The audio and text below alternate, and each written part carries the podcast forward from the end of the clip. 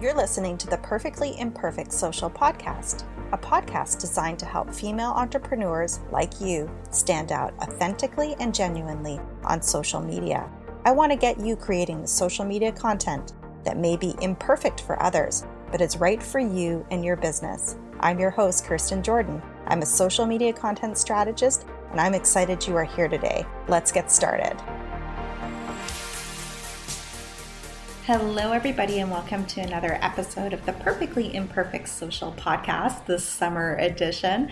As always, thank you so much for taking the time to tune in and choosing to listen to my podcast over the thousands, millions that are out there. Uh, it really does mean the world to me. As I mentioned in my last episode, we are shifting gears a little bit for the summer month into kind of a more summery feel for the podcast. I've shifted to a bi weekly release frequency, and the episodes that you're going to hear over the summer months are a little bit shorter and sweeter, or as I like to call it, snackable content.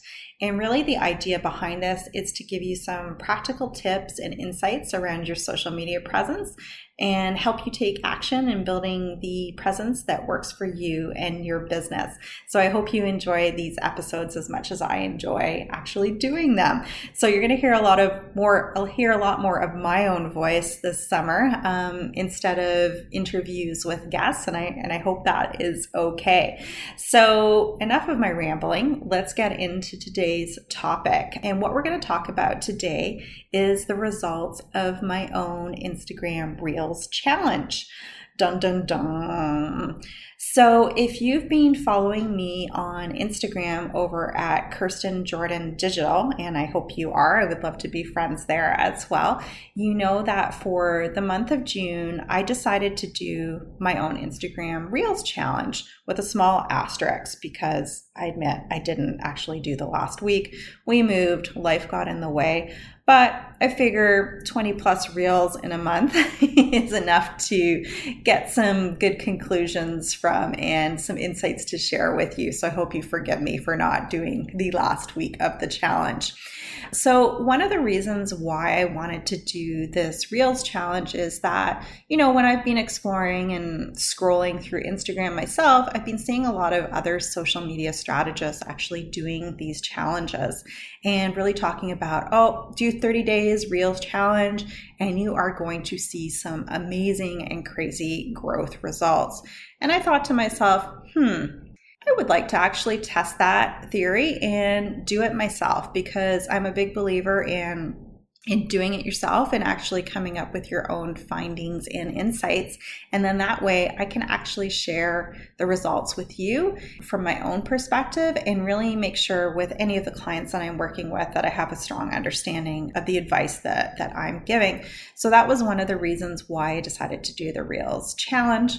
The second reason being is that if you've been on Instagram for a while or if you've done any sort of investigating around the Instagram algorithm, you probably know that Instagram does like when you use their new features and functionality. And whether it's a myth or not, um, people say that you know, you do get rewarded. And Reels is kind of where it's at at the moment, where, you know, you do Reels, you have more likelihood of it being, sh- that content being shown more frequently and people actually seeing it. So, I, as I said, I, I was curious. I wanted to see actually what it was all about and actually sort of see what my fellow peers were saying in terms of is this really going to help you drive meaningful engagement and growth? So off I set on my challenge. So I gave myself a couple of boundaries or parameters. Um, the main one being that I wanted to do the reel um, of the day in under 10 minutes or less. So, one of the things that has driven me a little bit crazy about reels, and I know I'm not alone, is that they can be a bit cumbersome to do or you feel like it's going to take a lot of time to actually create and produce them. And they're kind of like mini commercials.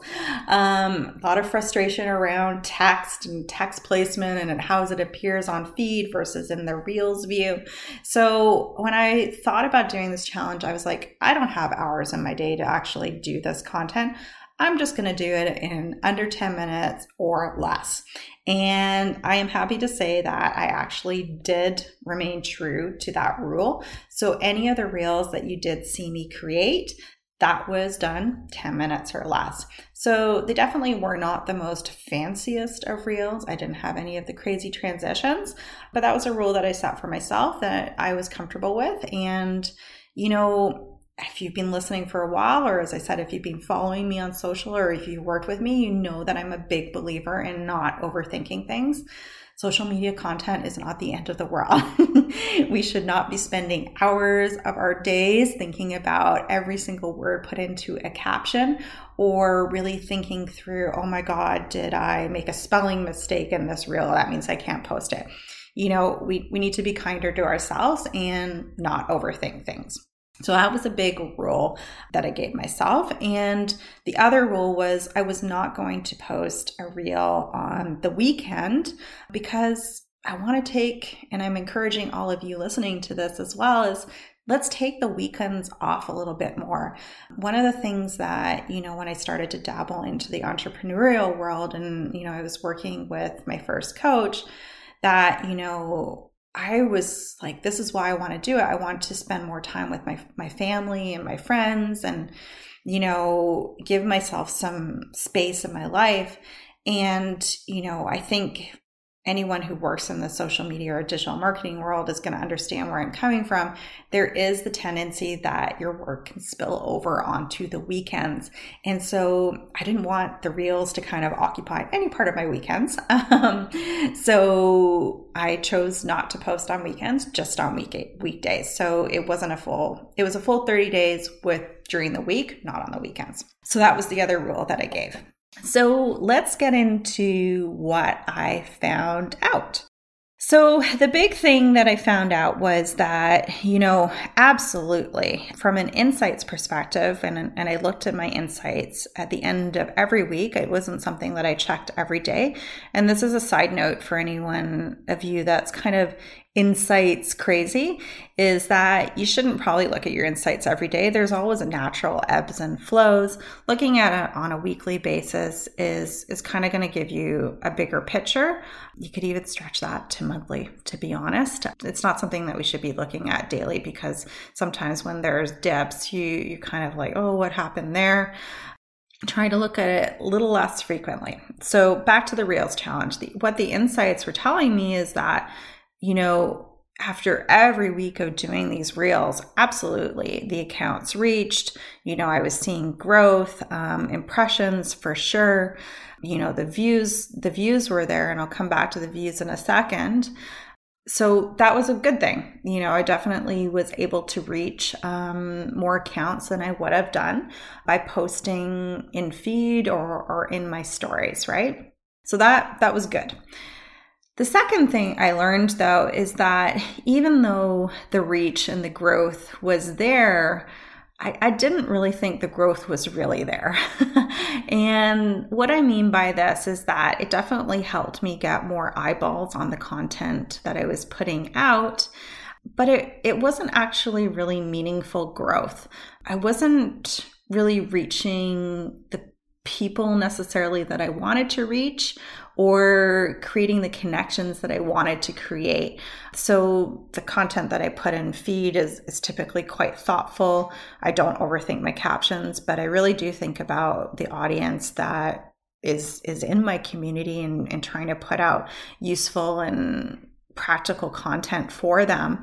And the reels, I think, you know, definitely attracted that community, but the community that sort of came from more eyeballs seeing the reels wasn't necessarily the community that I was trying to reach, if that makes sense. So, definitely good thing. I did see the growth. Not so positive was I don't think I actually saw the the connections being made that I would have seen if I'd maybe focused a little bit more on other types of content. So that led me to sort of the third thing that I want to talk about is that even though reels you know it's amazing it's fun in my last episode i talked about you know you could definitely in the summer months have some fun with your reels It's not the be all and end all of content formats. So, really, the content that you're producing we should be thinking about the best format that it should be put in. So, in some cases, it makes sense to put it in Instagram stories. In some cases, it would make sense to put it into a Reels format. In other cases, an IGTV might be better suited, or even, you know, something in feed. I know that sounds kind of pretty boring at the moment, but I do think that feed content or like traditional posts still still have a place in your social media content strategy. So really think about, you know, what content that you're putting out is best suited to Reels. So that's the next thing the the next learning that I really had, and this is something that I did kind of sneakily, and it, it, relates to the second point that I I shared with you, is that while I was doing the Reels challenge, I was doing another secret challenge that I didn't promote. And the secret challenge that I was doing, and I spoke a little bit about this in my last episode, was that I decided every day to spend a few minutes reaching out to someone that follows me via DM or actually sending a voice memo to someone that I admire or would like to be better connected with. So, an example of that is throughout the month of June, I did attend the Atelier Collective's um, virtual conference, which is amazing. Anyone who's listening to this should go check them out. They do produce virtual events that I would say are top caliber and probably the best that I've seen over the course of the pandemic. But, you know, there were some amazing speakers in that. And so I actually took the time to send them a voice memo after listening to their talk. And one of the things that I noticed is that those types of messages or taking the time to actually do that yielded better results for me than actually the reels. So I'm just going to leave it at that of would you be better suited to actually spending five to 10 minutes per day reaching out to your existing community or to or trying to develop relationships with new followers um, that kind of are in your your audience that you're trying to reach versus you know going down the reels path. So maybe that's something that people should be thinking about. And it does relate a bit to the content format insight that i just shared is that you know reels might not be everything. The last learning that I had, and this probably is a bit of an unpopular opinion, is that I don't actually believe a lot of what my other social media strategy peers are saying. Yep, I said it. so the the social media strategists that I have seen doing Instagram Reels, you know, they've talked about how they've seen, you know, crazy growth, thousands of followers all of a sudden following them. I did not see that. Maybe the reels I produced weren't great. Maybe they were a little bit boring. I don't know. I, I did see some good views. They weren't um, crazy views. So maybe I do need to up my own reels game. But I don't think the reels that I was producing was were that different from them. And so I would really challenge anyone who is listening to this to think about how to put this. Really thinking about not always taking the advice of people who kind of are promoting the shiny object. And, you know, some of them might be telling the truth. Maybe they did see thousands of followers. But I have a sneaky feeling that maybe the thousands of followers didn't necessarily always come from reels and maybe came from other tactics, which I'm not a super fan of. I could be completely wrong. This is just my belief. This is my opinion. People listening to this might think, oh, you know, Kirsten, maybe she's jealous that she didn't get the real success that, you know, so and so did. That is completely not the case. It's just, I have a sneaky, spidey feeling that what they're saying is not necessarily the whole truth and they're trying to bring people into their world and actually you know i mean they're selling themselves just like you know i'm selling my services as well online. Um, we just have a different approach.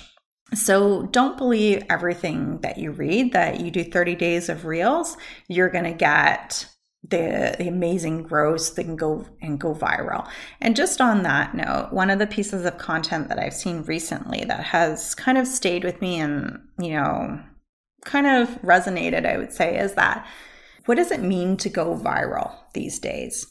And in the caption, they actually talked about if you go viral, you know, you're bringing a lot of bots, you're bringing a lot of spam, you might not necessarily be bringing the right followers.